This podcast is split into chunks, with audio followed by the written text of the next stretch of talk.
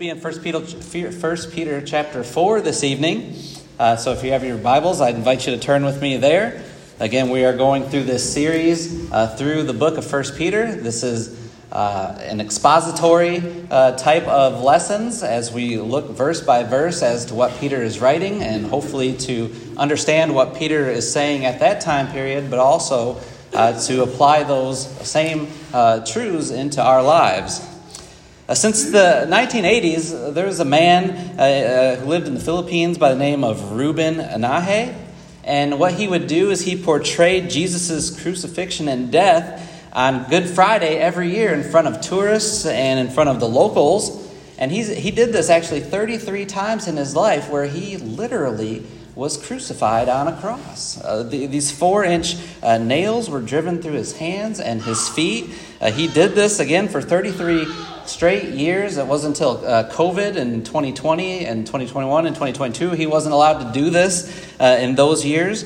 Uh, but he would actually literally do this as he would suffer upon this cross. But, you know, here's the catch he was only up there for five minutes. Uh, before being taken down and medically treated. And uh, he said that uh, the wounds would take up to two, uh, two weeks to fully heal for him every time that he did this, but it was just a small price to pay, he said, to be able to express his faith through this extreme act. Well, we've been reading through uh, First Peter, and again, First Peter is all about suffering for the Christian. And First Peter chapter four, in particular, that we're going to look at tonight, uh, this word suffering or suffer comes up over and over again. And just to kind of jump into you know some of the things that Peter wrote, he wrote in verse thirteen that we uh, share in the sufferings of Christ. In verse 16, he says, If anyone suffers as a Christian. And in verse 19, he says, Those who suffer according to the will of God. Well, I don't know if uh, Mr. Uh, Ruben Enaje, uh, you know, actually, uh, you know, had good intentions or not with what he was portraying, you know, but it, I think to myself, is that, you know, is that the type of suffering that, that Jesus uh, intended for you and I to endure? And I don't believe so. And we're going to look at some of those things here in again in 1 Peter chapter 4. Again, the, the theme of 1 Peter chapter 4 when you study it is often suffering, but we've elected to uh, go the route of hope. Uh, we see again, hope is a huge uh, topic, a huge word that comes up over and over again. Uh, but again, uh, as we've made it here to chapter 4 the, this evening, again, the suffering is going to come up over and over again. So we're really going to uh, have to, uh, you know, examine, you know, why Peter is bringing this up so much at this part in the letter. So as we read through the verses, again tonight, you know, maybe keep your, your ears uh, tuned to that word and notice uh, how Peter uses it, and hopefully it will strengthen our hope uh, in the scriptures and in Peter's uh, words. So, 1 Peter chapter 4, starting in verse 1, uh, we notice here that uh, Peter writes, Therefore, since Christ has suffered in the flesh, arm yourselves also with the same purpose, because he who has suffered in the flesh has ceased from sin, so as to live the rest of the time in the flesh no longer for the lusts of men, but for the will of God. You know, Christ's suffering uh, throughout Scripture has taken many different forms. You know, first, or excuse me, John chapter 1, verse 11 uh, reminds us that he was rejected by his own. It was like going to a family reunion and them rejecting you. That's the same thing that happened to Jesus when he went and came to earth and to live uh, a life in the flesh. And he came to his own, meaning the Jews, and they rejected him. They rejected him as king and, and they rejected him as savior. Uh, maybe uh, we, we recall the sufferings of Jesus uh, with the many crowds that he dealt with, uh, the long hours of healing and, and, pro- and providing miracles and um, casting out demons. But probably what Peter has in mind in this verse uh, is the cross, you know, the suffering upon the cross. And Peter said there, arm yourself also with the same purpose. Arm yourself with the same mind. It, literally, he's telling us to prepare ourselves to get ready for this suffering. Again, the same way that Christ dealt with suffering, you do it too. You remember he told us all the way back in chapter 2. Uh, you know, uh, Jesus was reviled and he didn't revile in return. As Christians, uh, when we're reviled, we do not revile back. When our life is threatened, we don't threaten back. Uh, when we are slander, slandered or falsely accused, don't react. Uh, and ceased from sin, he says there at the end of cha- verse 1, because he who has suffered in the flesh has ceased from sin. It's not that we no longer sin, we understand that, but we're done with it, right? We're, we're putting it away. We're putting that lifestyle away. We want nothing uh, to do with it anymore. We're making this clean break. And again, that's my attitude, uh, Peter says, of the Christian. That we are to cease from sin. No matter how we lived in the past, no matter what our life was like in the flesh, our focus now is on God's will. Look at verses 3 through 5. Because now he's going to talk about the absence of purity in their lives. For, for the time already past is sufficient for you to have carried out the desires of the Gentiles, having pursued a course of sensuality, lust, drunkenness, carousing, drinking parties, and abominable idolatries. In all this, they are surprised that you do not run with them into the same excesses of dissipation, and they malign you. But they will give account to him who is ready to judge the living and the dead. You know, Peter says, you know, you spent your, uh, your past lives living like the Gentiles. And then he says, that was, that was sufficient for that time. You know, there's a little bit of sarcasm there, a hint of it. Uh, uh, that was sufficient at that time, but not anymore, right? Uh, that's like parents telling their children, you know, you've been doing that long enough. It's time for you to stop and now uh, and act, uh, you know, the way I want you to. Uh, but what kind of life were those uh, were they pursuing when they were Gentiles, uh, when they were walking and living in it? And, and, Peter gives us a list right there in verse three. And you might want to look at your translation because I know that some of these translations differ, uh, and I'll hopefully I'll catch on each one of these words here. But uh, I had one teacher who, uh, whenever he said, whenever there's a list in Scripture, you need to kind of stop and take account of each of those words, and, and you know make sure you understand what's being said.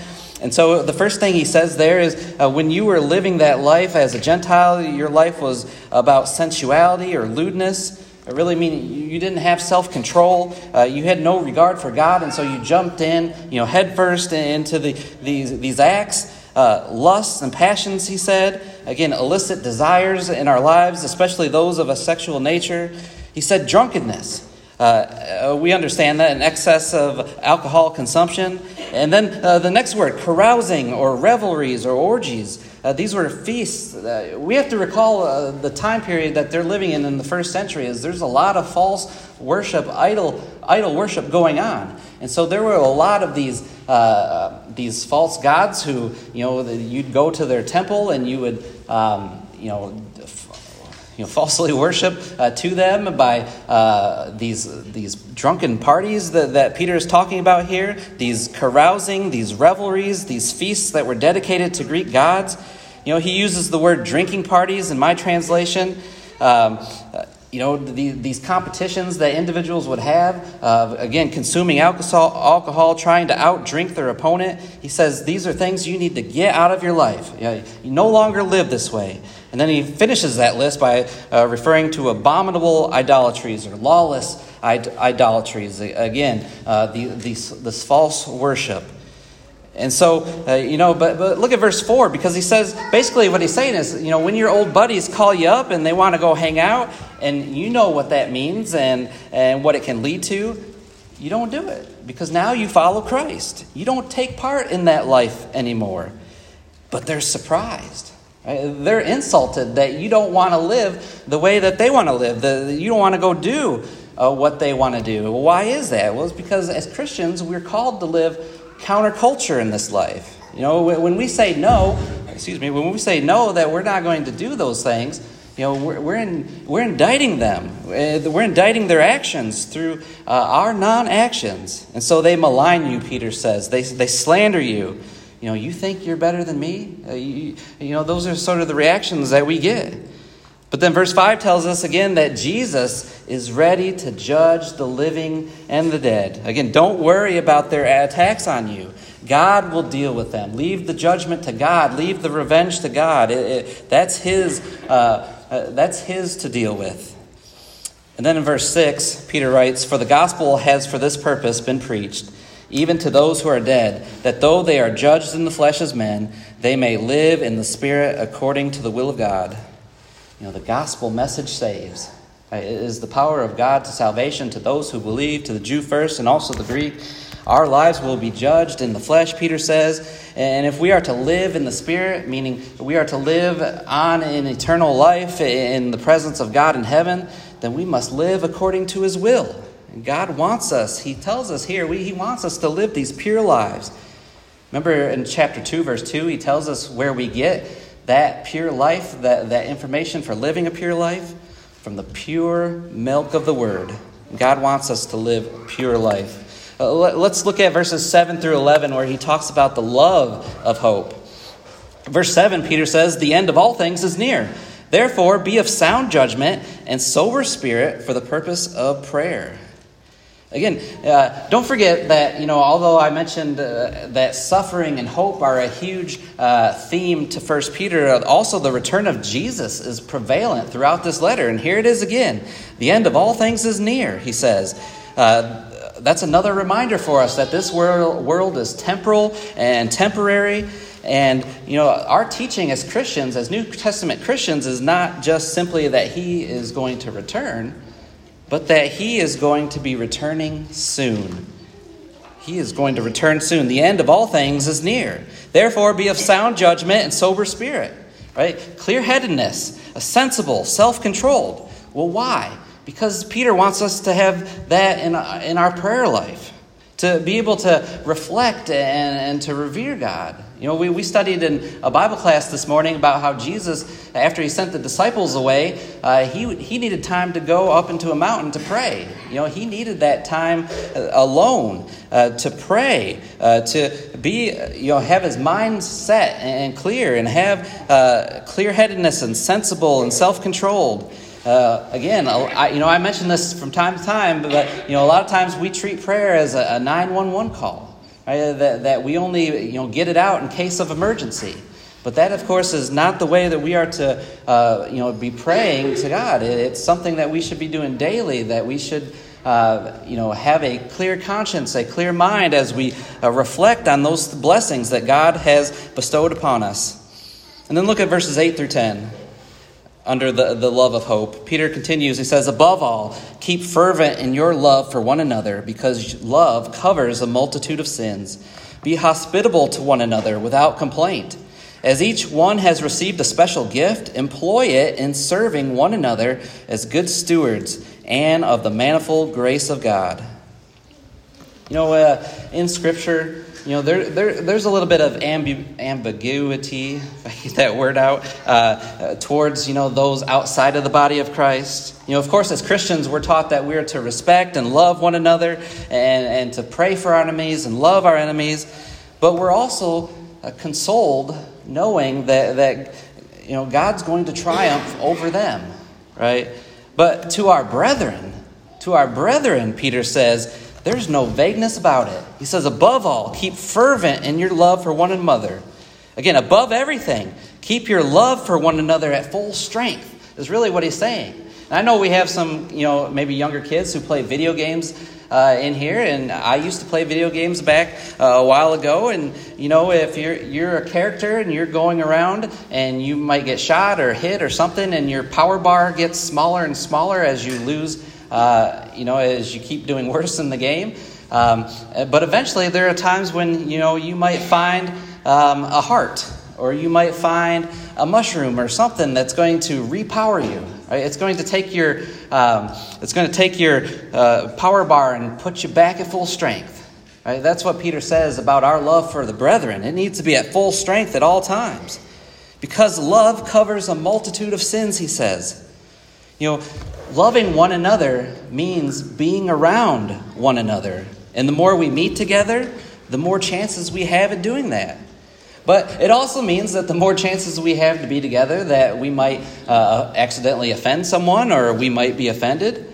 And of course, we understand, you know, the church is no place to wear our, our feelings on our sleeves. It's a place where we need unity and harmony and goodwill and peace. Uh, you know, that's how we are to live as Christians with our brethren.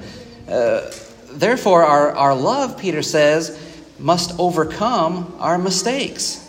You know, it must overcome our mistakes. Uh, it must, uh, love covers a multitude of sins. When we are living in a loving way for our brethren, uh, again, uh, that love is going to, um, you know, put aside those things that we might have a, uh, have a, um, done to our brethren. This verse is not a license to sin. Uh, Peter's not saying, go ahead and sin as much as you want as, as long as you keep loving. Uh, that's not at all what Peter is saying. But he is saying uh, the, the love that we show to one another is going to prevent those things uh, down the road. And so, verse 9, he says, Because of the love of your brethren, you're going to be hospitable to them. You know, we know that the scripture uh, talks about being hospitable in many places. Matthew chapter 25, Jesus said, You know, I was, an, I was a stranger and you invited me in. And the Hebrews writer in Hebrews 13, verse 2 says, uh, you know, be hospitable to, you know, even strangers because you don't know if you're entertaining an angel. But notice what he says about uh, being hospitable to your brethren. Again, without complaint, right? Because you're, you're, you're giving to your brethren. Verse 10, he says, serve in love with your gifts. Now, again, when, when we talk about gifts in Scripture, we need to remember the context that we're in.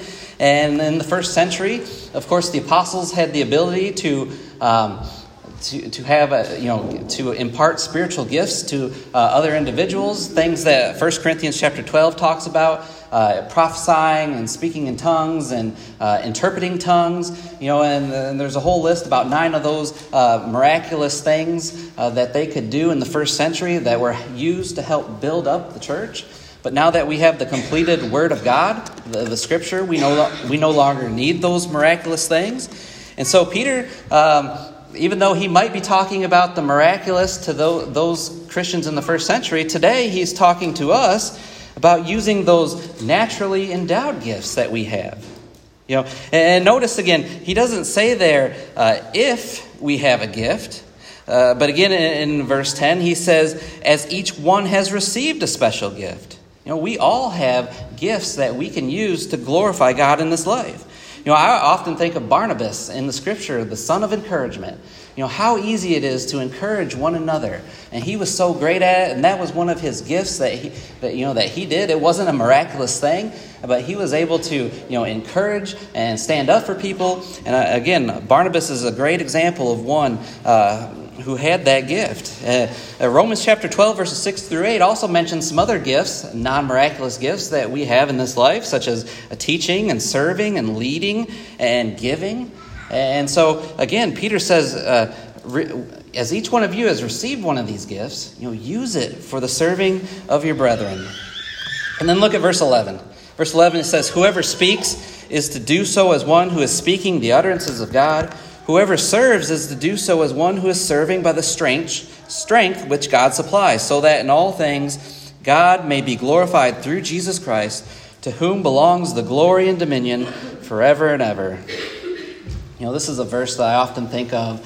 Uh, it, you've ever watched Notre Dame football, you know, and they come out of the locker room and they slap that sign that says "Play like a champion." You know, th- this is sort of that verse that I know a lot of congregations use uh, you know, before a worship service. You know, they'll get the men together and they'll, uh, you know, use this verse to kind of pump the men up, if you will, uh, because, you know, they're going to be going out there and they're going to be serving on behalf of God. Uh, they're going to be out there speaking on behalf of God, praying on behalf of God uh, for the people, for the brethren that they love.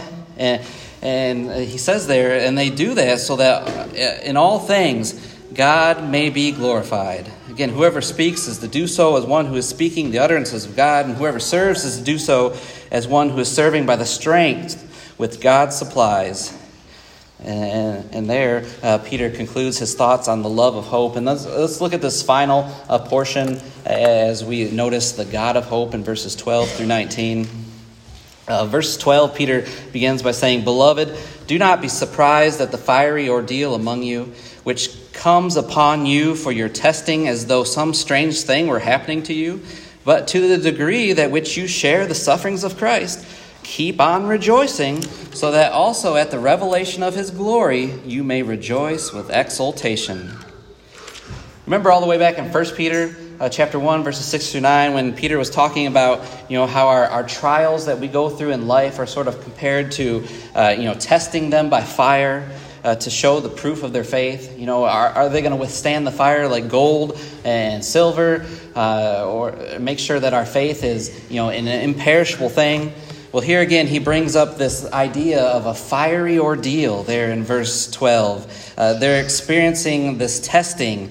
Uh, you know, is their faith strong enough to take on the slander that they're receiving? Is their faith enough, strong enough to take on maybe the boycotts they're, they're receiving in the marketplace? You know, they're Christians. People are pointing out that's a, you know that's a Christian over there that, that's selling wheat. Don't go and purchase from him. Right? Can they withstand that? And Peter says, don't think it of, that it's strange when that happens to you. Right? There was a story of, a, of a, a, preacher for a small congregation, and he enlisted in the army. This was a man by the name of David Stoll. He, and so he went off into basic training. And when the men found out that he was a, a Christian preacher, they gave him a rough time. Uh, he was purposely assigned by his superiors to uh, detail the, the cleaning of the latrines, right? Probably one of the worst uh, jobs possible. But you know what he did? He cheerfully accepted his position. He did his work well. He showed no resentment. And he made an impression on a lot, on a lot of uh, his fellow uh, soldiers, many who he actually won them to Christ. Well, why do we suffer? You know, we, we ask that question many times. Maybe it's a form of heavenly discipline. Maybe it's to, uh, you know, identify and be able to encourage others in this life who are suffering with the same things. Uh, maybe it's to draw us closer to God. Maybe it's to remind us that this world is not our home. Uh, the suffering, Peter says, that we're experiencing in the name of Christ was a guarantee of their relationship with Christ. Remember what Paul wrote in 2 Timothy chapter 3 verse 12? He said, "All who desire to live godly in Christ Jesus will be persecuted." Therefore, Peter says, "Keep on rejoicing in it with exultation, with exceeding joy." And then notice in verses 14 through 16, Peter writes, If you are reviled for the name of Christ, you are blessed, because the Spirit of glory and of God rests on you. Make sure that none of you suffers as a murderer, or thief, or evildoer, or a troublesome meddler. But if anyone suffers as a Christian, he is not to be ashamed, but is to glorify God in his name. Suffering, Peter says, because of Christ is an indicator that God is with you. But make sure that your suffering, he says, is not because of, of being a murderer or, or stealing or doing evil or, or, or being a troublesome meddler. Uh, other translations uh, translate that a busybody in other people's matters. You know, it, the word really means to oversee the affairs of others, be an inspector. Uh, but Peter says, mind your own business. Don't, don't suffer in those types of ways. But if you are to suffer as a Christian, you are to suffer uh, in accordance to God's will. You know, the word Christian is only used three times in all of Scripture, and uh, here is one of those instances in 1 Peter chapter 4, verse 16. But if anyone suffers as a Christian, he is not to be ashamed. Rather, he is to glorify God. And then finally, verses, uh, well, uh, not finally, but verses 17 and 18, Peter uh, continues For it is time for judgment to begin with the household of God. And if it begins with us first, what will be the outcome for those who do not obey the gospel of God? And if it is with difficulty that the righteous is saved, what will become of the godless man and the sinner? Says the judgment begins with the household of God. You know, God allows suffering for his people. Uh, we know that because he's refining them, he's purifying them. If we're not experiencing suffering in this life as a Christian, you know, the Hebrews writer in Hebrews 12, verse 8 says, uh, you know, that, uh, that we're illeg- illegitimate children right? Because God disciplines his children. Just like a, a, an earthly father disciplines his earthly child, the heavenly father disciplines his, heaven, or his spiritual child. And so, if you think uh, what Peter is saying, really, what he's saying in his verses, if you think what you're going through right now is rough, what will be the outcome of those who are godless? What will be the outcome of the sinner, he says? The answer is implied. It's going to be much worse. Those who do not obey the gospel of God, he says. You know, Paul said something very similar in 2 Thessalonians chapter 1, verse 8, when he was returning when he was referring to the return of Christ. Uh, that Christ was going to return in flaming fire, dealing out retribution to those who do not know God and those who do not obey the gospel of our Lord Jesus Christ. And it's just interesting that uh, Peter says that it'll be difficult, it's difficult for the righteous to be saved. You know, Jesus, again, he said in Matthew chapter 7, verses 13 and 14, uh, enter through the narrow gate, for the, you know, the way is broad, and that's going to lead to destruction. He wants you to enter through the narrow gate. And he quotes here, Peter quotes here Proverbs 11, verse 31, that says, If the righteous will be rewarded in the earth, how much more the wicked and the sinner? You know, basically, Solomon's saying there is that both are going to get what they deserve. And isn't that motivation enough to stay clear of any eternal suffering? And then Peter, he, Peter ends this uh, chapter for us in verse 19, where he says, Therefore, those also who suffer according to the will of God shall entrust their souls to a faithful Creator in doing what is right. To suffer according to the will of God is to suffer innocently. You know, just as Jesus suffered. God hardly wills the suffering of the faithful, but rather it's that his saints be people whose lives, again, indict the world, uh, whose lives display the world's sins against the backdrop of a godly and pure and holy behavior. And when saints do this, right, the world makes them suffer. But this, this is the suffering, Peter says, that is in accordance to God's will. Suffering innocently for being a Christian. And we understand that God will never, never let us down. And so that concludes uh, 1 Peter chapter 4. Next week, uh, we, we, will, God, uh, Lord willing, we will move into 1 Peter chapter 5, and we'll look at the hope of leadership and also the hope of humility. And we'll close out First Peter and then move on into Second Peter, uh, hopefully uh, in a few weeks. And the, really, the, the message of Second Peter, and if you want to go ahead and start reading it and getting ready for it, uh, the, the theme is really remembering. That Peter is going to ask them to remember this and remember that. And so, again, our hope in Christ's suffering uh, this evening, it reminds us that we need to live pure lives because again we're done with sin. We, we want that uh, lifestyle no longer. We don't want to live like we did in the past. We want to love again in, in being prayerful uh, loving our brethren showing hospitality and, and loving god and also that god has us in mind right? When we're going through th- suffering in this life god has us in mind. He is strengthening our hope through that suffering that we're going through and no, we certainly don't suffer uh, intensely as they did in the first century or even in other parts of the world today. We can think of some communist countries or Muslim countries where Christianity is outlawed and, and maybe punishable by death, and we don't have to deal with that here. But we as Christians must expect suffering. Remember to keep Jesus as your example, though, when we go through it. And keep on rejoicing as you share the sufferings of Christ. And that's really what Peter wants us to understand uh, here in uh, 1 Peter chapter 4. And this evening, as we offer the invitation here, uh, if anyone uh, maybe have not put on Christ in baptism, maybe you haven't experienced being part of the church or being part of his body. Uh, we know that the Bible tells us that we need to hear the word of God, believe that Jesus is the Son of God, repent of our sins, confess Him as Lord uh, before man, and also to be immersed in water for the forgiveness of our sins and the Lord will add you to his church. Or maybe you're here this, this evening as a member of this congregation, but you need the prayers of this congregation. Uh, maybe you're struggling. Maybe you need encouragement uh, from your brethren. Again, this is no better time to do that. The brethren here, I know, will, will show the support and love that they uh, would if it was for if it was for them coming forward. And so, uh, again, if you need the prayers of the, the saints here, please let us know as together we stand and sing.